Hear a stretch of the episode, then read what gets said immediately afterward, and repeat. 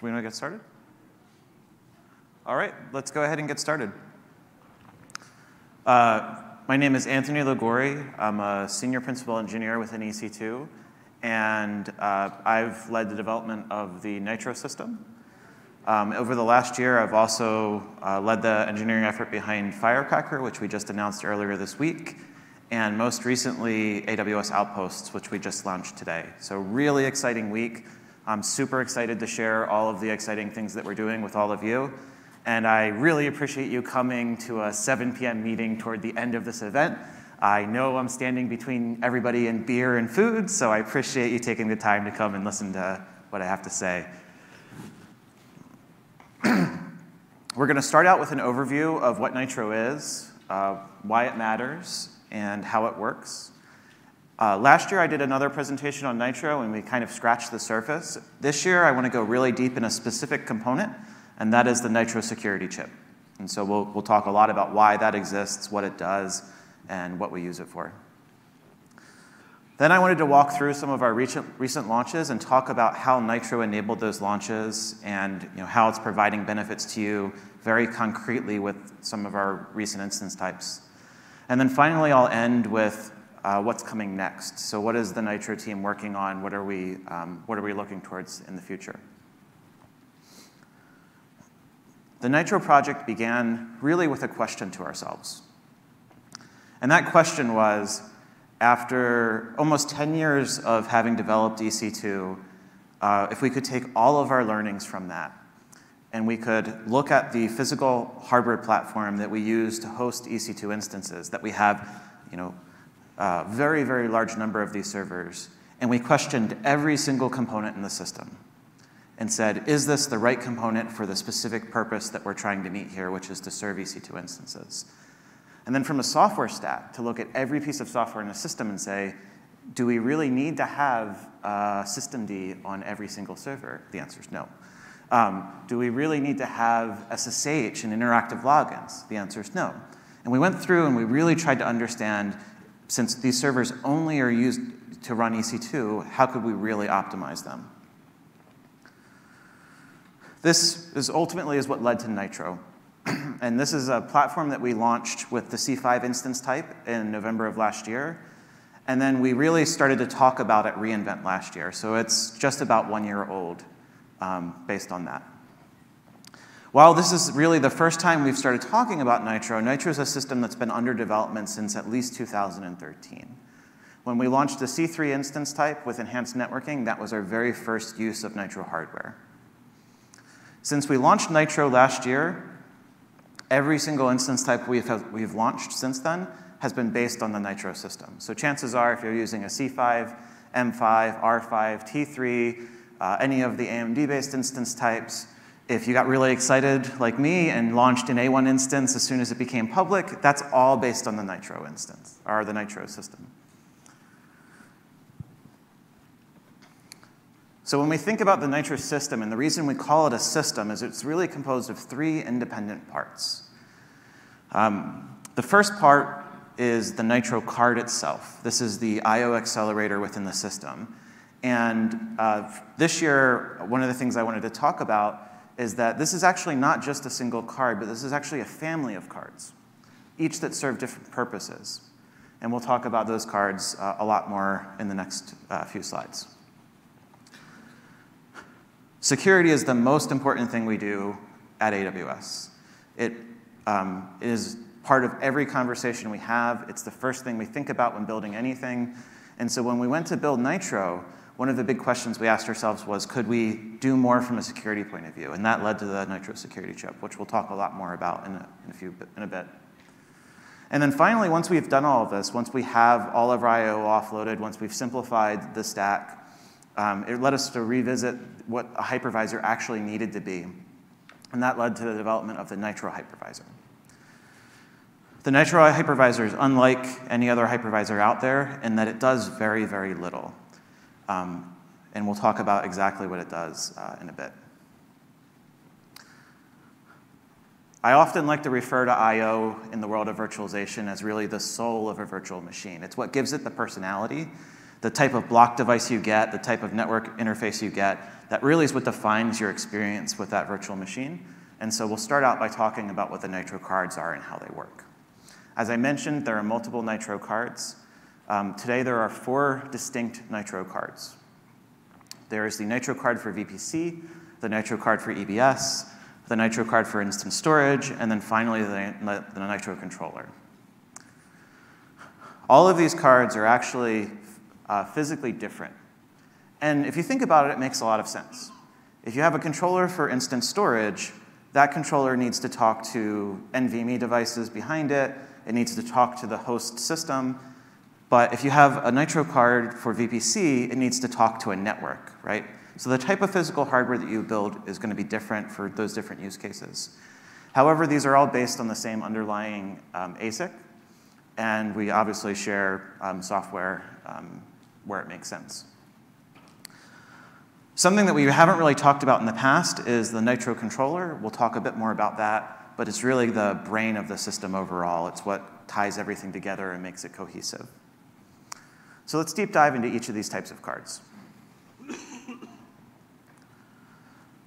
The Nitro card for VPC, uh, if you could take it out of one of our servers and you could look at it and put it in a different server, what you would see is something uh, to the OS that looked like a normal network adapter.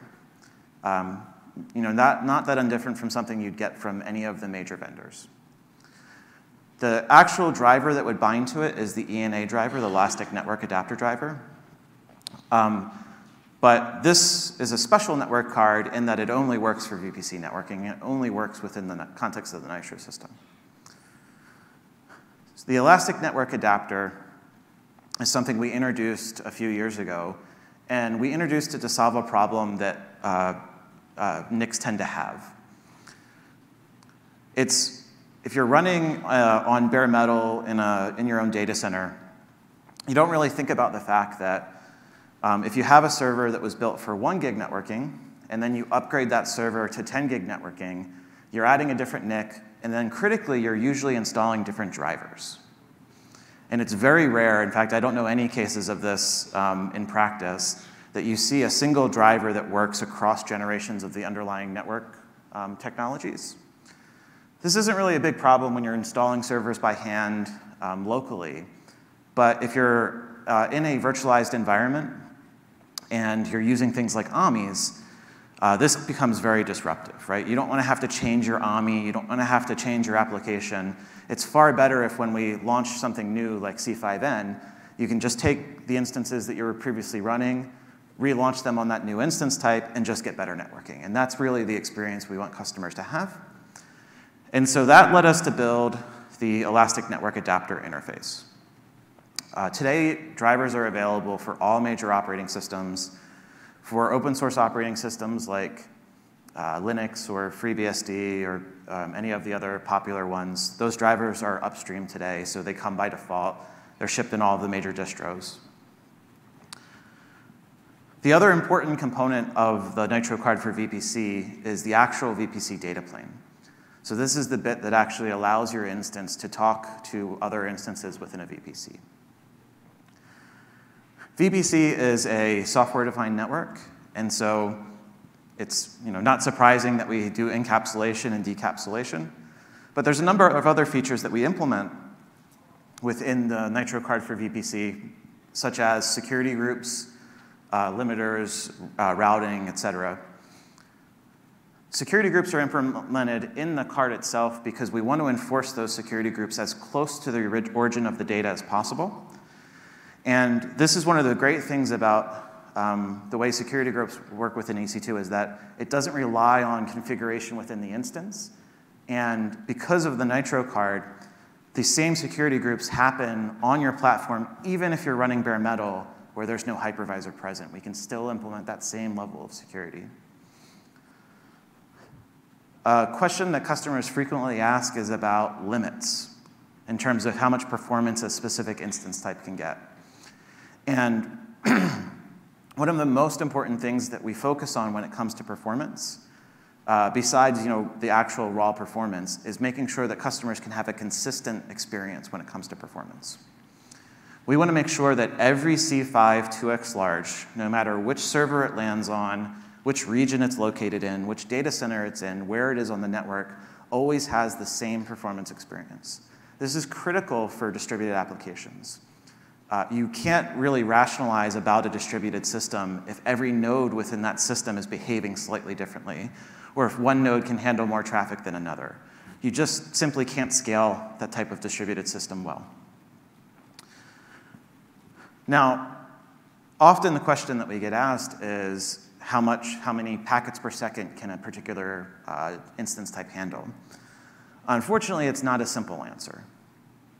So not every packet is created equally in terms of how much it expenses uh, the overall system. For instance, if you have a workload that is trying to send really large UDP packets and ultimately creating fragments, uh, fragments tend to be expensive everywhere in the network. There's really just no easy way to handle fragmentation. Generally, you should try to avoid fragmentation, but people do it, um, and we certainly support it. Um, on the other hand, if you have a very large uh, TCP flow um, that is able to use the full MTU of the system, that's actually an easy packet to process. It's generally uh, pretty straightforward. What we've done over time is that we've actually built a fairly sophisticated set of limiters that try to take all of these different equations into account to ensure that no matter what is happening, you're always getting the same consistent performance experience. So generally, the best advice that we can give to customers when it comes to limits is to take your application and actually try it, try to push it to uh, whatever is the maximum throughput it can achieve. And then we're always happy to have a conversation about whether we think that's an accurate characterization of what the system can do. Now, networking is super important for a lot of customers. A lot of their work, uh, their data flows through the network. But we also have a lot of customers who really depend on fast block storage. These are customers that are using things like relational databases uh, or other types of workloads that expect to have block storage. And so the next card we built after the Nitro card for VPC was the Nitro card for EBS. And this is actually something we launched with the C4 instance type. It's been around for quite a while now. And even though this wasn't how we exposed it to customers, uh, if you took that card, or if you take the current generation of that card, and you put it into a server, what you would see is an NVMe storage device. Um, NVMe is actually a really uh, exciting standard. It's relatively new, at least in terms of how storage uh, works. And it's common. My laptop has NVMe. I suspect a lot of your laptops have NVMe. And unlike networking, the, the networking world, the storage world is a lot more standardized and a bit more forward thinking. So NVMe likely will be able to last us through multiple generations of storage technology. Now, exposing NVMe is one part of what the Nitro card for EBS does, but the obvious uh, other part that's really important is taking that NVMe interface and turning that into network traffic. This has actually become pretty popular these days. Uh, you'll hear phrases like NVMF for NVMe over fabrics. There's a lot of different implementations of NVMe over fabrics, everything from TCP to um, you know, uh, Ethernet to RDMA and, and, the like. But this is actually something we've been doing now for three, three or four years, is re remoting NVMe, and it's worked out really well for us.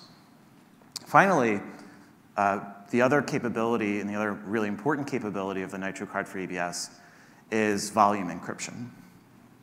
So we rely on the Nitro card to actually do the encryption of all the data for encrypted volumes at the source of the traffic and uh, using hardware-based um, encryption. So you never have to make a trade-off with Nitro for uh, encrypting your data or getting the full performance out of the system because that's all handled in hardware. Now, network storage is great. And uh, for most customers, this is actually the right way of doing block storage. You get better durability, and you get um, the ability to do things like snapshotting, which makes backup and a lot of other things like super, super easy. But there are some customers that have asked us for local storage. And so with the i3 instance type, which we launched uh, maybe 18 months ago, uh, we introduced a Nitro card specifically for instance storage. So the types of customers that are looking to do this kind of instance storage generally have their own durability uh, mechanism, so they're maybe running a, a database that replicates data, um, or they're dealing with data that is, is really transient or isn't needed after a particular workload is done. Now, uh, for a few generations of instance types, uh, we did not have instance storage. So if you go back to the M1, the C1 generation, even up to the C3 generation of platforms, those always came with storage by default. And the reason for this is that networking and storage have evolved very differently. So if you go back to the C1 or M1 days, where you were still dealing with hard drives, um, that was, that, those were the days of, of one gigabit networking. And if you look at what a hard disk could do in ter terms of throughput, or particularly multiple hard disks, you could actually achieve more throughput from those underlying hard drives than you could from the network. So it made sense to offer local storage on all instance types because it was just faster than you could achieve any other way. The introduction of 10 gig networking really changed this because now all of a sudden the network is capable of meeting the performance of storage and, and often exceeding the performance of storage, which really became attractive to allow customers to really benefit from all of the other features of something like remote storage. The interesting thing that has changed, though, in the storage in industry is the introduction of NVMe. So uh, hard drives, historically, spinning hard drives, really haven't changed all that much in terms of their throughput capabilities over the years because you're really limited by physics. There's only so fast you can spin that media before it's going to literally shatter and, and blow up. And so there's a ceiling there. There's only so much you can do. And when, when SSDs were first introduced as SATA SSDs, they largely used the same transports and protocols that spinning drives introduced. So even though the NAND was much more capable, the controller itself became a major bottleneck. With NVMe, they took that same NAND technology and they placed it directly on PCIe and really opened up the possibilities for much greater bandwidth, much lower latency. When we introduced the i3 instance type, the i3 instance type is capable of driving 16 gigabytes of throughput to the drives attached to it. That's equivalent to 128 gigabits of networking. And that's something that we introduced um, you know, almost two years ago at this point. So obviously, we're now back in the world where storage, local storage performance can actually far exceed what the network is capable of. And so this is really what led us to introduce this capability again, because now you can actually drive really tremendous performance from local storage. Now, there's one more um, property of the Nitro card for instance storage that ends up being really important, but it's easy to, um, to miss, and that's drive monitoring. So one of the characteristics of NAND, so the great characteristic is they don't explode. So that's good, really important in a data center. But then the second not so great characteristic is that it wears out over time. So an individual cell of NAND has a finite number of writes before you just can't tell the difference between a 1 and a 0 anymore. And so modern drives actually have way more NAND than is presented to you, and they have a complex uh, controller firmware that will actually random or decide dynamically where to place writes to evenly wear across the entire drive. Usually this works great. You can't tell it's happening. It's happening really fast. But eventually that NAND is going to get worn out, and it's going to be harder and harder for the controller firmware to find NAND that isn't worn. And when that happens, you typically start taking really long pauses as the controller is trying to rearrange data and find places to put those new writes. And what you actually see in practice is usually the drive drop, um, performance dropping off a cliff a really significant degradation in performance. This is not what you want to happen in your application. And it's not something that most people expect to happen, so it's not something, it's not an error condition they're going to design for in their application. This is one of the many things that we're monitoring for continuously in the Nitro card for instance storage. We're making sure that all of the drives, we know what the state of the uh, NAND wear is, and that we can uh, proactively get those drives off of customer instances before it becomes a problem for customers. The unique characteristic of, of the Nitro system is that that same capability is available both for virtualized instances and bare metal instances because it's all happening in hardware. We're not relying on a hypervisor to do this type of monitoring. Now, as I mentioned, we do a lot of monitoring in the platform to ensure that we're delivering a consistent performance experience. And that all, monitoring all has to happen somewhere. And the thing that really coordinates this is the Nitro card controller. Whereas a traditional hypervisor is, you can think of as sort of a vertical application where all of the various software is pulled together and is running on a single um, system with a shared fate. Or with the Nitro system, we actually have a lot of different components, and it's more of a network application. You can kind of think of it as almost a small cluster of compute resources. And so the Nitro card controller is, is the brain that controls all of these different resources, makes sure they're all configured correctly, and presents a unified control API to the EC2 control plane. In addition to working with all of the different Nitro cards, the Nitro card controller also interacts with the Nitro security chip and the Nitro hypervisor to coordinate the entire system as a whole and ultimately implements the hardware root of trust. Now, I mentioned I wanted to talk a lot more about the Nitro security chip. The Nitro security chip is a custom microcontroller that we put on uh, the system, and it sits in front of every bus that stores non-volatile storage.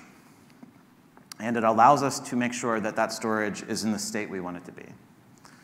It also is connected to the Nitro controller, and it's ultimately controlled via that mechanism, and it provides a simple hardware-based root of trust. But why do we even need this? What, like, why is this a thing, and what does non-volatile storage in the system mean?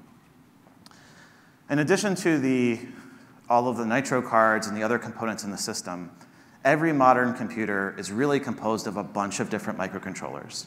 Like I mentioned, the, uh, the, the drive controllers are running complex software, but there's also software that is determining how fast to spin the fans to cool the system.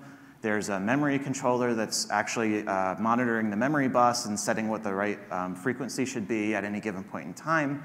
And there's really like this large variety of these devices. And all of these devices, they can range in complexity from something as simple as the equivalent of an Arduino to something as advanced as a Raspberry Pi where you're running a full-blown Linux OS. In fact, chances are your systems today are running multiple operating systems and you don't even know it. All software can have bugs, and so all of these individual devices have to have a mechanism for upgrading their software. And that mechanism usually means there's a small bit of flash. Sometimes it's shared in a single, um, a single bank. Sometimes there's multiple banks.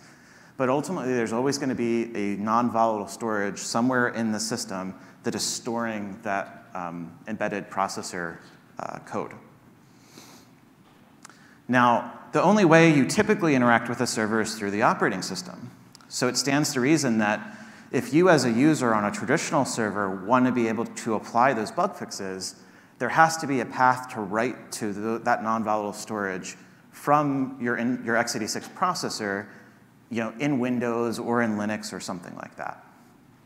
And so people don't tend to think about this when they think about hypervisors, but one of the really important features of a hypervisor, besides protecting instances from each other and protecting instances from the host OS, is actually providing an isolation layer between all of these underlying hardware devices and the instances themselves. So that nothing you do in that instance can actually change what, say, the BMC firmware is or, or something of that nature. Now, to understand why we had to build something here, I wanted to talk a little bit about what the rest of the industry does to provide this type of protection, because it'll really show why we felt like we had to do something different. So UEFI. Uh, UEFI is the modern version of firmware that is probably running in most of your systems today. Uh, prior to UEFI, most servers and even laptops were running a legacy BIOS. And that BIOS is typically, to be honest with you, pretty horrendous. It's 16 bit, there's usually large portions of it that are 16 bit. And you might not know this, but GCC can actually compile 16 bit code. So in virtualized systems that have BIOSes, for a long time, what we had to do is use a different compiler to build the BIOS than GCC because GCC just doesn't support that. And the only open source compiler available is something called BCC, which only supports K&R C. Now, if you don't know what K&R C is, you're very lucky. It's a very old dialect of C that nobody knows anymore. But like this is, this is how BIOSes are written, and it's just not where you want to be from an engineering standpoint. So UEFI is a breath of fresh air. It brings a modern development tools. It's a 64-bit environment. It uses modern practices. So um, overall, it's a really great thing, and it's a big advancement that's been made in the industry. That said, it's a lot of code. Depending on how you measure it, uh, a UEFI uh, build that you would put on a server could easily be tens of millions of lines of code. And it's 10 millions of lines of C code. Now, um, I've been an engineer for a pretty long time, and there's no way you'll convince me that there's no bugs in that much code. This is just the nature of what we do, right? But this is unavoidable. Like, this is an important thing for the industry to do overall. And so, like, UEFI has a role and you have to play it. Anyway, how does UEFI solve this problem? It solves this problem through a mechanism called secure boot. The first observation is that UEFI runs on the general purpose processor. How does it know that it isn't already on a system that has been modified? How does it know that it's not been loaded by something where there's a BMC that's running code it shouldn't know? It doesn't know. It can't know. You're, you start out in an untrusted state. And so then what UEFI does is it starts a, a signing procedure. So it'll walk through and it'll checksum every bit of thing that it can identify. And because UEFI is such a large system, obviously it has a bunch of modularity to it.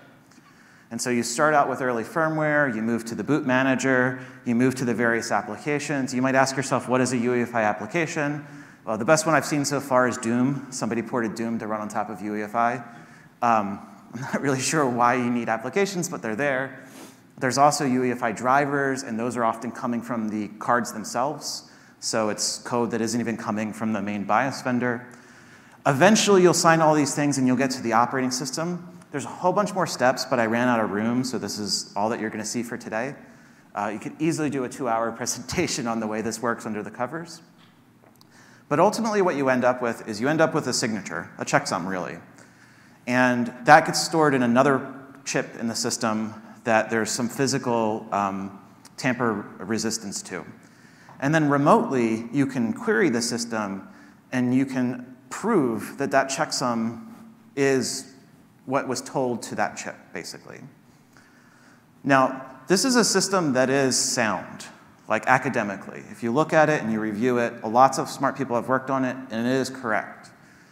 However, what's important is what it's telling you. And what it's telling you is that as long as all of this software is functioning correctly, then you're running that software on the system. And like I said at the beginning, I just don't believe that all of this software and all of this complexity is, is going to be correct. So when we were thinking about how to support bare metal, the real question we asked ourselves is, how do we solve this problem in a way that is simple, that is easy to understand, that we all feel really confident in is going to be correct and, and not prone to error? And the answer we came up with was the Nitro security chip. The Nitro security chip is based on a very simple premise, and that premise is we don't actually care about what the rest of the industry cares about. So it's not necessary to allow the general purpose processors to update all of those embedded controllers. So what we do with the Nitro security chip is very simple. We don't allow the general purpose processor to write to those controllers. And instead, we provide ourselves a path to do those updates from the Nitro controller itself. Ultimately, this ends up being a very simple mechanism because uh, it's a well-defined interface to talk to these individual devices. Uh, you can block writes once, and it applies to every single component in the system. I fundamentally believe that the best security is simple to explain. And by uh, departing from the requirements and restrictions that general purpose systems have, we were able to really simplify the problem. The downside of this architecture is that we'll never be able to run a Windows graphical update utility to make a BMC software update. That's okay, I don't care. Um, I like this a lot better. So when we have all of these ability to manage the system from outside of the general purpose processors, when it comes down to designing a hypervisor, we can actually remove almost all of the functionality. And that's what led to the Nitro hypervisor. The Nitro hypervisor is based on KVM, and KVM is a part of Linux. but it's not uh, what you'd expect from a Linux installation. There is no systemd, there's no sys5 init, there's not even a busybox. There's just a small number of user space applications that were written specifically for this purpose. And all they really do is set up the right hardware bits, kick off the hypervisor, and then get out of the way. And the overall design goal for the Nitro hypervisor is to be quiescent. And what we mean when we say quiescent is that we want to make sure that the hypervisor never executes on any core unless it's doing work on behalf of the instance that the instance requested. And you know, with this architecture, it lets us make the Nitro hypervisor nice, simple, easy to think about. I wanted to talk a little bit about uh, what that means for you and what that means for an application. And I think the best way to do that is to show um, some data from a benchmark. Oops, went a little too fast there. so earlier this year, I was working with a customer, and they wanted to bring a real-time workload into EC2. Now, um, real-time workloads are workloads that generally have a bunch of threads or some kind of applications, and there's some kind of event in the system. That event could be a timer, that event could be uh, a network packet coming in, it could be uh, a sensor from an arm with a laser that if you don't respond to it within a certain period of time, you'll blow a hole in the side of the wall or something like that. Um, these are generally systems that cannot tolerate um, a latency in terms of responding to these types of events. And in this case, the customer had an application that has to process a network packet within 150 microseconds of receiving it. Because the overall protocol that is used within their system expects the response within a fixed period of time where everything stops working. It's not good enough to get this 99% of the time. They needed it to be 100% of the time. And so um, within the world of hypervisors, real time is, is, kind of the Achilles heel. It is the thing that uh, you know, everybody kind of ignores and says, oh, you know, not, you just use bare metal for that. And since we had i3 metal, my first instinct as a hypervisor developer was, okay, like we'll use bare metal and we can satisfy your workload. But the customer actually pushed me to try C5. And so I said, sure, let's give it a try. Let's, let's see what happens. And so we benchmarked C4, C5, and bare metal for this particular workload. Now, bare metal is the red line at the very bottom. And it behaves exactly the way I would expect bare metal to behave. Um, it's pretty flat, it's pretty consistent. There's a very small spike at the very end that's in the very high percentiles. Um, that's most likely um, uh, systems management mode code. So even if you're on bare metal, the BIOS usually has a little hook that occasionally will run for a variety of reasons. And most likely, this was a small number of events where that code was running and had to wait to get the system CPU back. There are plenty of bare metal boxes where SMM mode code actually can cause really bad jitter, um, but we also control our BIOSes. We build our own BIOSes, and you know, we've, we've known about this problem for a long time, and we've made sure our systems don't have that characteristic. The yellow line is C4. And I actually think that this is a beautiful result for a hypervisor. I suspect if you took either your own local hypervisors, or um, you know, other uh, cloud providers, and you ran the same benchmark, you would not see a line that was this consistent. This is really hard to get right. And one of the ways we get this right on C4 is that we limit our control plane software on, to run on 10% of the cores on the platform. So as a customer, you're only getting to run on 90% of the available cores because we're trying to isolate the work we have to do from your application. And so, but even with that mechanism in place, you can see that we only meet the SLA at about the, the 70th percentile. We get close, but then when you get to the high percentiles, it shoots up to 750 microseconds. Again, I still think this is a great result, but it, doesn't meet the needs of their application. Now, what was surprising to me, but is obvious in retrospect, it's just that I've spent too many years doing this and I'm biased, uh, even for the things I build. The blue line is C5, and what you see is that there's a very consistent small adder on top of bare metal. That's expected. There's more hardware involved in delivering an interrupt through a hypervisor. You have to go through a, uh, the IOMMU. There's a few other things that come into play. So there is always going to be that small adder um, compared to bare metal. For most applications, it doesn't matter. It's a couple microseconds at best. And then the other, uh, the surprising part though, is that you don't really see much of a difference in high percentile latency, even at the P100. The spike at P100 is very small and pretty close to bare metal, and it stays completely below the SLA line. This was a really exciting result to me, because what this result tells me is that applications that previously couldn't even consider being virtualized, we can bring into Nitro instances. And ultimately, as a developer, that's really what I'm trying to do, is to allow new workloads to be brought into EC2.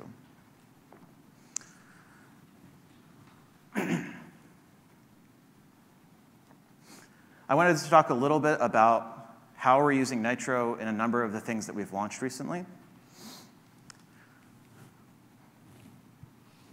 As I mentioned earlier, this past year, we've introduced a number of instance types with local storage, and uh, this is the same local storage that is available in i3.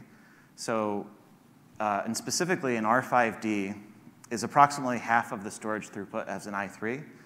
Uh, but every drive is effectively the same as what you'd get in i3 in terms of this throughput and capability. So this is not M1 and C1 era local storage. This is incredibly fast, high performance local storage.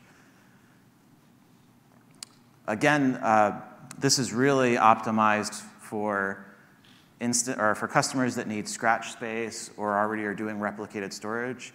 And it's very likely that moving forward, uh, we'll have instant storage variants for most of the platforms that we build, as long as there's appropriate customer demand. We pre-announced i3 Metal, and we announced a preview of i3 Metal at last year's reInvent. But earlier this year, we launched as a GA product uh, i3 Metal, and this is our first bare metal Nitro platform. This has been a super exciting platform for me because, again, it allows new workloads to be brought into EC2. Um, the most interesting workload of all uh, that this platform has enabled is VMware on AWS. Uh, that's been an amazing partnership. Um, there's lots of exciting things that, have, that we've built as part of that offering. But the other thing that's been really interesting to me is to see other workloads that use virtualization that aren't what we would think of as traditional hypervisors. Something that this platform has become pretty popular for is Android streaming. Um, Android emulators can take advantage of KVM for optimization, and we found a lot of customers running a bunch of Android um, sessions on a single i3 Metal instance to serve the content remotely to customers. And then another use case that is really dear to my heart that we'll talk to in a bit is what I like to call micro VMs, which is a new way of thinking about uh, serverless computing. Now, by simplifying the hypervisor and by removing a lot of the logic that needs to be part of the hypervisor, it's enabled us to make it much easier to replace the general purpose processor. And earlier uh, this uh, month, I believe, we launched a series of AMD based instance types. Uh, there's been a lot of exciting things happening in this space. Um, the EPYC processor is super interesting in terms of the number of cores that are available in it. And this ultimately allows us to um, deliver cost savings to customers. So if you have a workload that requires uh, a certain level of performance that isn't um, that, that, doesn't require an Intel-based processor, um, there's an opportunity here to uh, lower costs in a very compatible and easy to use way. Now, the, an instance type we launched earlier this week that also has been really exciting is the C5N instance type. And this is actually using the latest generation of Nitro processor and is kind of a preview of uh, what's to come in the Nitro space. And so this is a platform that allows for up to 100 gigabits of networking throughput. And um, the other thing that's really kind of interesting about this platform is that we've really focused on optimizing latency in this, uh, in this new generation of Nitro um, uh, um, chip. So if you have a workload that is doing HPC or um, distributed machine learning where there's a lot of um, internode communication, you can see really tremendous performance improvements on this platform. The other thing that this really enables is really high throughputs to S3. A lot of applications actually are compute intensive, but they need to pull in a lot of data to do that compute. And the data ingestion or the data um, push cycles of those workloads end up dominating the overall time. Uh, with C5N, you can significantly cut down the amount of time it takes to pull large data sets uh, from S3 to perform compute due to the much, much higher throughput available on this platform. Now, I talked a bit about the Nitro hypervisor allowing us to um, introduce new CPU architectures more easily. And one of the things I'm incredibly excited about that we announced uh, as part of this week is the A1 instance type. Now, the A1 instance type uses the AWS Graviton processor, um, which is based on ARM and is um, in the same family of processors for that we use on all of the Nitro cards themselves. So it's actually a platform that I, as an engineer, have been spending most of my time developing on.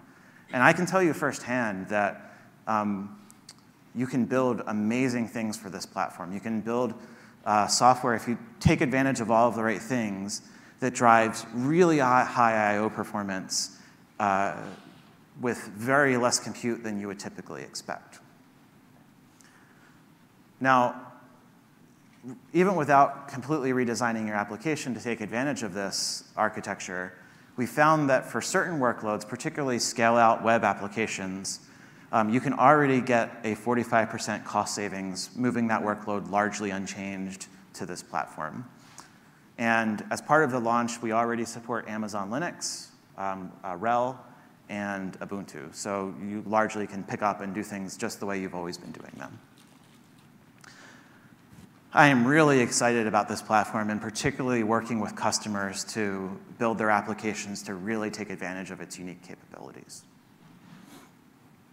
Now, we've talked a lot about instances and virtual machines, which makes sense because I'm a virtualization guy, so it's really what I like talking about. But a lot of our customers today are using containers or some form of serverless to run their workloads. In fact, I would go as far as to saying that most new applications that are being built are being built or being delivered as containers or some kind of uh, serverless workload like AWS Lambda. And we started asking ourselves within the last year, can we apply the same lessons learned in Nitro to the serverless space? And what we came up with was Firecracker, which is a project that we announced uh, earlier this week. And what Firecracker attempts to do is bridge the gap between virtualization and serverless computing.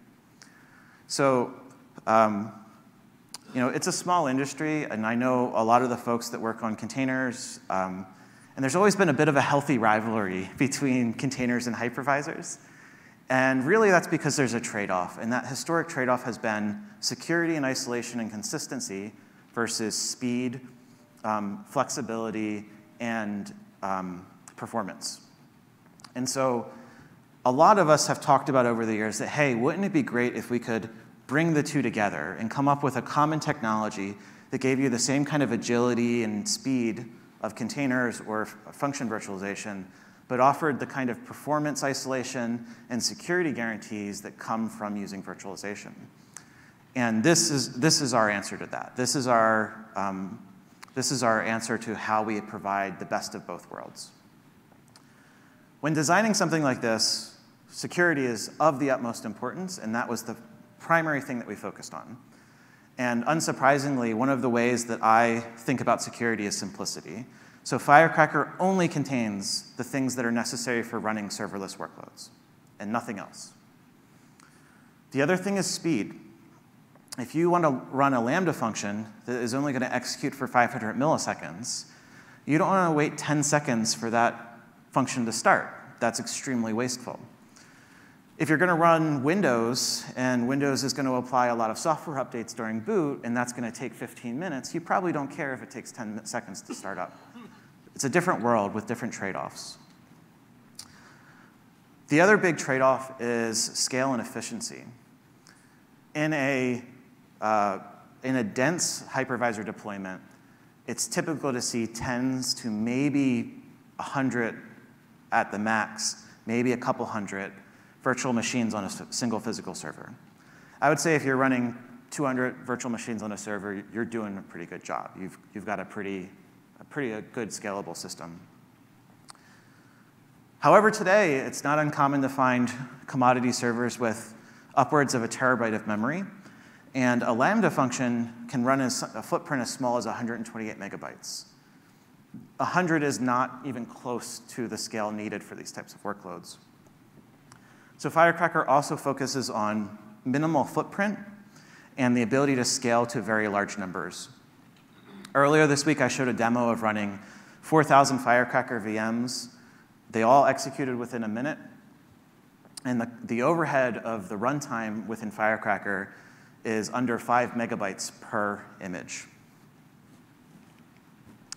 Now, this is a really emerging space, and there's a lot of community activity. And so we immediately from the beginning thought that the thing that was going to be needed to make this successful is to do it as an open source project. And I'm very happy to say that as part of fire, uh, announcing Firecracker, we also uh, released this as an open source project on GitHub. We announced this on Monday in, in Peter's keynote, and I was thrilled to wake up the next day and see a bunch of pull requests uh, already sent for Firecracker. And so it's been really great to see the response. I'm really excited. I've already had a number of great conversations with the community. If you saw me sitting on my phone before this talk, I was actually reading Twitter about Firecracker and seeing the various conversations. So, really exciting space, and I'm really, uh, really excited to see what the community builds with us. The other thing I'll mention here is that Firecracker, um, because security was so important, we actually looked at tooling for making sure we could have stronger security guarantees than you would typically have um, in a hypervisor. We've spent a lot of time focusing on ways to ensure that we were very safe uh, in terms of memory usage in the Nitro system. Uh, we apply a lot of techniques like formal verification, penetration testing, you know, uh, um, coding guidelines, things like that. But what's interesting about Rust is that Rust is really the first language to appear that has strong memory safety properties built into the language enforced by the compiler without the performance trade-offs of introducing garbage collection.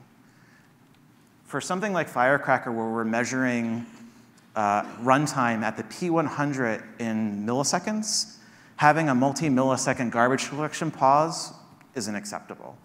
And so any kind of garbage collected language is just not appropriate for this type of application. And it's been really amazing to get to work uh, with this relatively new language and really see how well it solves this problem.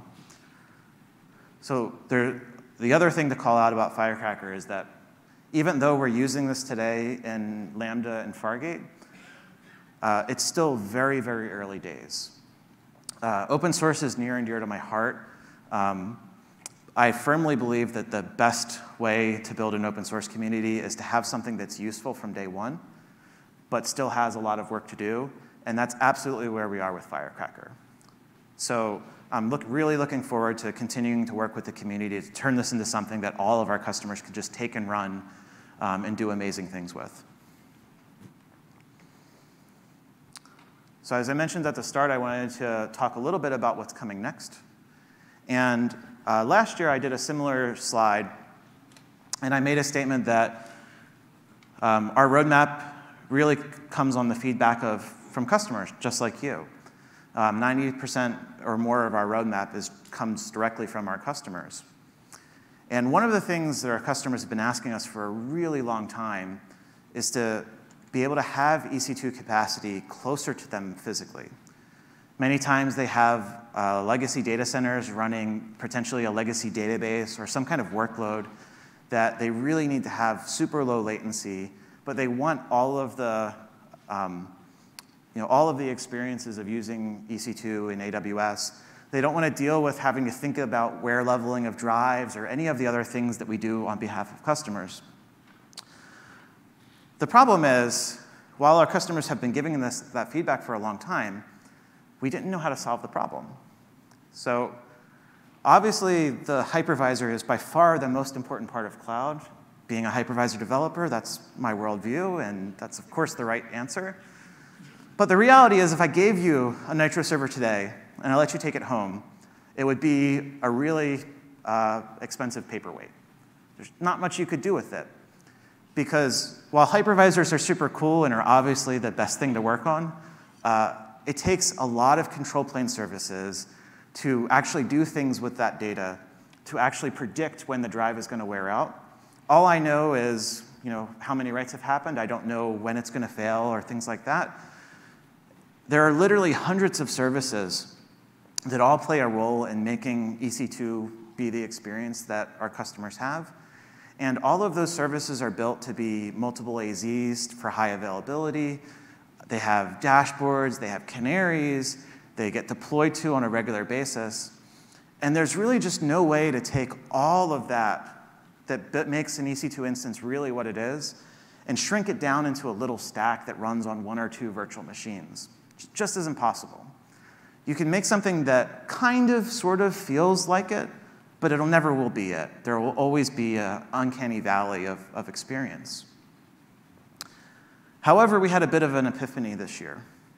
And we realized that if we took Nitro um, and we took its, its design of being you know, very passive and very simplified, and we combined it with the same underlying technology that powers Private Link, we could take individual Nitro servers and expose them back to our control plane and really give you the best of both worlds, where you could have the same physical hardware that we use in our data centers, running the same software that we use in all of our data centers, wherever you needed that hardware to be, but then still get the benefits of the AWS control plane and all of the things we do to ensure that all of, all of those instances are happy and healthy.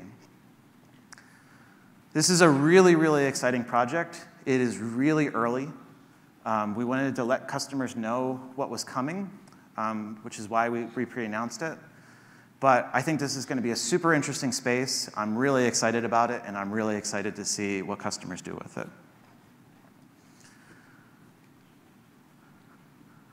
Thank you all very much. Um, if anybody has any questions, there's a mic over here, and we have about 10 minutes to take questions. Um, I had a question. Um, recently, you announced the elastic fiber adapter. So how does the elastic fiber adapter intersect with the Nitro hypervisor? Yeah, uh, thank you for asking that question.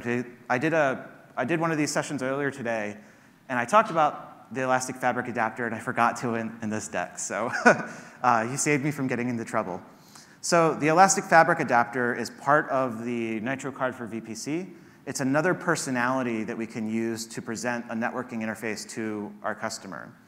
The Elastic Fabric adapter provides, instead of providing a traditional um, Ethernet interface to guests, it provides a RDMA interface or an RDMA-like interface to the guest. What this allows is for you to use applications that are built for things like libfabric or OpenMPI to be brought into EC2 and to largely just work. The other big benefit of the Elastic Fabric adapter is that it is strongly optimized for latency. And so you can get the lowest possible latency between two instances by using um, EFA. The other really exciting thing about EFA is that it's built on a networking primitive uh, that we built called um, SRD. And SRD allows you to have a, um, a lossless experience uh, of RDMA uh, in an elastic way. And so if you've used RDA, RDMA before, one of the things you might know is that typically it requires very special connectivity fabrics. And those fabrics simply don't scale. You can't build clusters of thousands of nodes. It just doesn't work. That's not the, how the technology works. One of the really exciting things about EFA is that it actually scales elastically the, the way that our customers have come to expect. I had a question about the uh, simplification of the hypervisor with Nitro. Uh, okay. You mentioned that the, the hardware enables a simplification. I was wondering in what ways, what are the major things that are simplified in the Nitro hypervisor? And also, I was wondering about the um, just how how lightweight can it be made in terms of like memory footprint? Because you know, nothing is zero memory footprint. sure. Um, and you know, memory only comes in certain quantums of you know capacity. So you know, typically powers of two. So when you see an instance like on an A1 instance, it's 32 gigabytes of RAM. You know, yep. is, is the hypervisor hiding in there somewhere, or is it yeah. taking up 32? So I'll start off by answering the first question, which is what's an example of simplification with the Nitro hypervisor? Um, so a good example of that is software updates. Think about what's involved in updating, let's just say a typical Ubuntu Linux installation, right? If you, if you use Ubuntu, um, I'm sure you've run into a circumstance where you've tried to do an apt-get update or upgrade, and something doesn't work quite correctly, and you end up having to do a dpkg dash F or some other like terrible thing. Uh, there's a lot of complexity there. A lot of it is necessary complexity because of the design of the system. The Nitro hypervisor can't do a software upgrade. The Nitro hypervisor is always delivered from one of the Nitro cards as an in-memory image, and there's just there's no need to have a mechanism to update because we can just change uh, whenever we need to what that image is. So this is just one of many, many mechanisms where uh, it's just simply not needed uh, anymore in an architecture like the Nitro hypervisor. Um, I think I forget what the second part of that question was. It was. The question is um, just like how small can you shrink How small can you get it? You can actually tell. You can check. So when we say that a, um, an R5 24x large instance type has 768 gigs of memory, um, that is the amount of memory in the underlying physical system. And so uh, what we do is we reserve some of the memory uh, through a mechanism called the E820 tables, which goes way back to legacy BIOS, but is still present even with UEFI. And um, this is a mechanism that's commonly used by firmware. I mentioned SS SMM as a management mode. This is a common mechanism for reserving memory for things like that. And so the goal we set for ourselves is to make sure that the Nitro hypervisor doesn't have um, noticeable overhead compared to what you would normally expect to see from system firmware. And uh, we fit uh, within that mechanism today. But you can actually just go and, if you look at like the Linux boot up prompt and it shows the E820 tables, you can actually even see the memory that's being used by the Nitro hypervisor. Uh, with the 100 gig instances, uh, is that only the network traffic, or what about the storage network traffic, or is it a like is it to be shared between multiple things, or is it separate physical connection for storage and network? Yeah. So, like I mentioned, the Nitro card for VPC is a separate card than what we use for EBS, and the for C5N, it's the first um, the first generation of the new 100 gig uh, Nitro card. And today that's only available for networking. But as you can probably imagine, we're looking at using that same technology to accelerate you know, other types of I.O., including storage. Um, so I'm sure you'll see more from us there at some time in the future.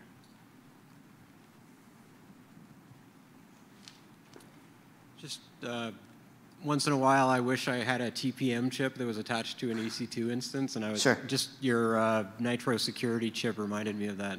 Yeah. I'm curious if that's a common request. Like I know in a cloud architecture, you have your K KMS or whatever that's external to the system, but is that something that people ask for, and is that going to happen yeah. someday? Um, yeah, I'm, one of the things I like about instances is that I don't have a TPM chip. Um, a lot of customers have asked for TPM chips. Usually we have conversations about what you'd actually use it for. One of the things that's different about an instance compared to a bare metal system is that there is no way of changing firmware in an instance.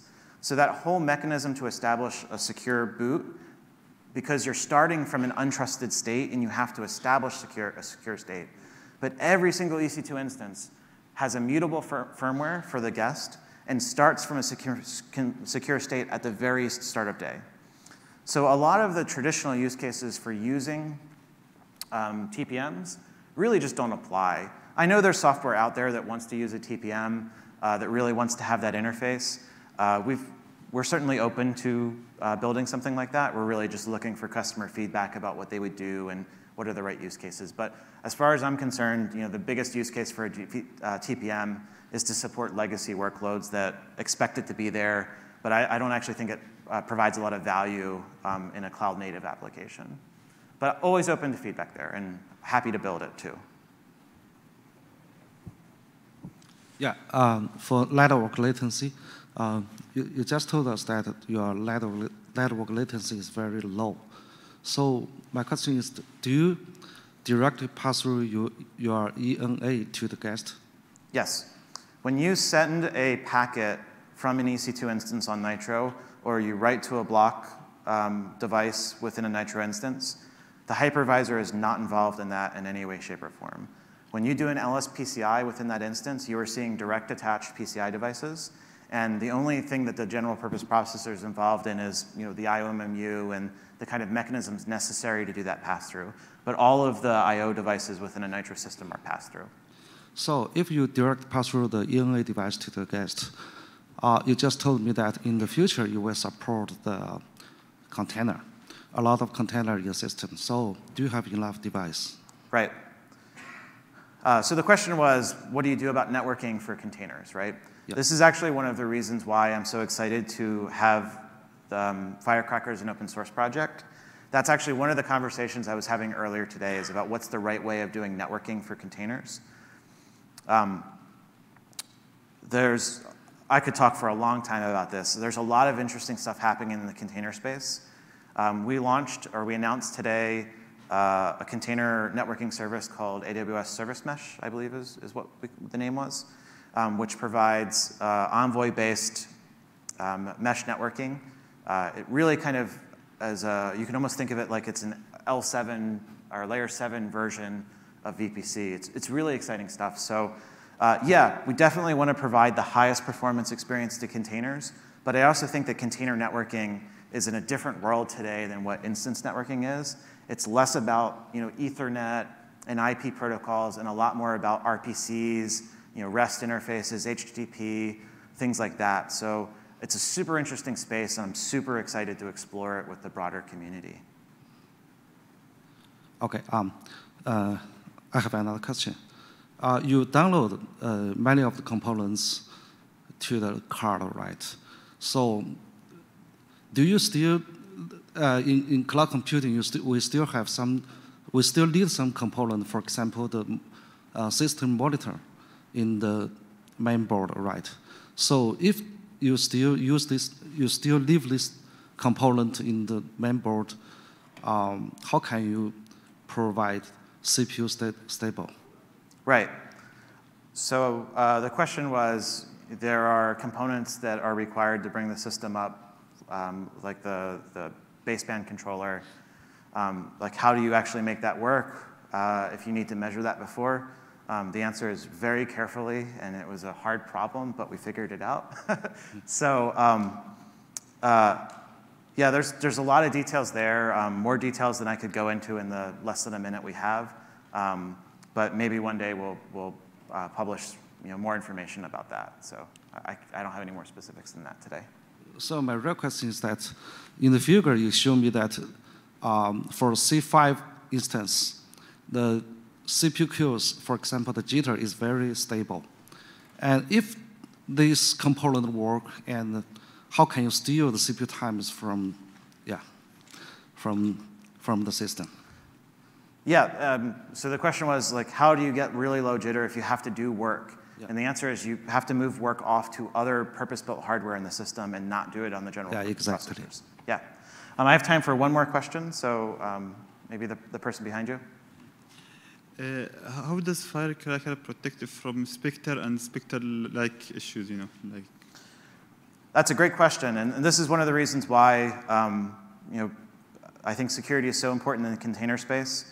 So uh, we actually have a document in the Firecracker repository with a suggested configuration for con production instances um, that will have all the necessary mitigations for all of the side channel vulnerabilities that have been discovered over the last 18 months. Um, this is one of those areas where turning that into something that's easy to do and easy to consume is work that we're going to have to do with the community over time. Uh, the information's there in the repository, but it is a fair bit of tuning. Getting a really um, strong environment for multi-tenancy is actually a really hard problem, and so it's one of the things we're really uh, interested to work with the broader community on. So uh, that's all the time I had. Thank you all very much.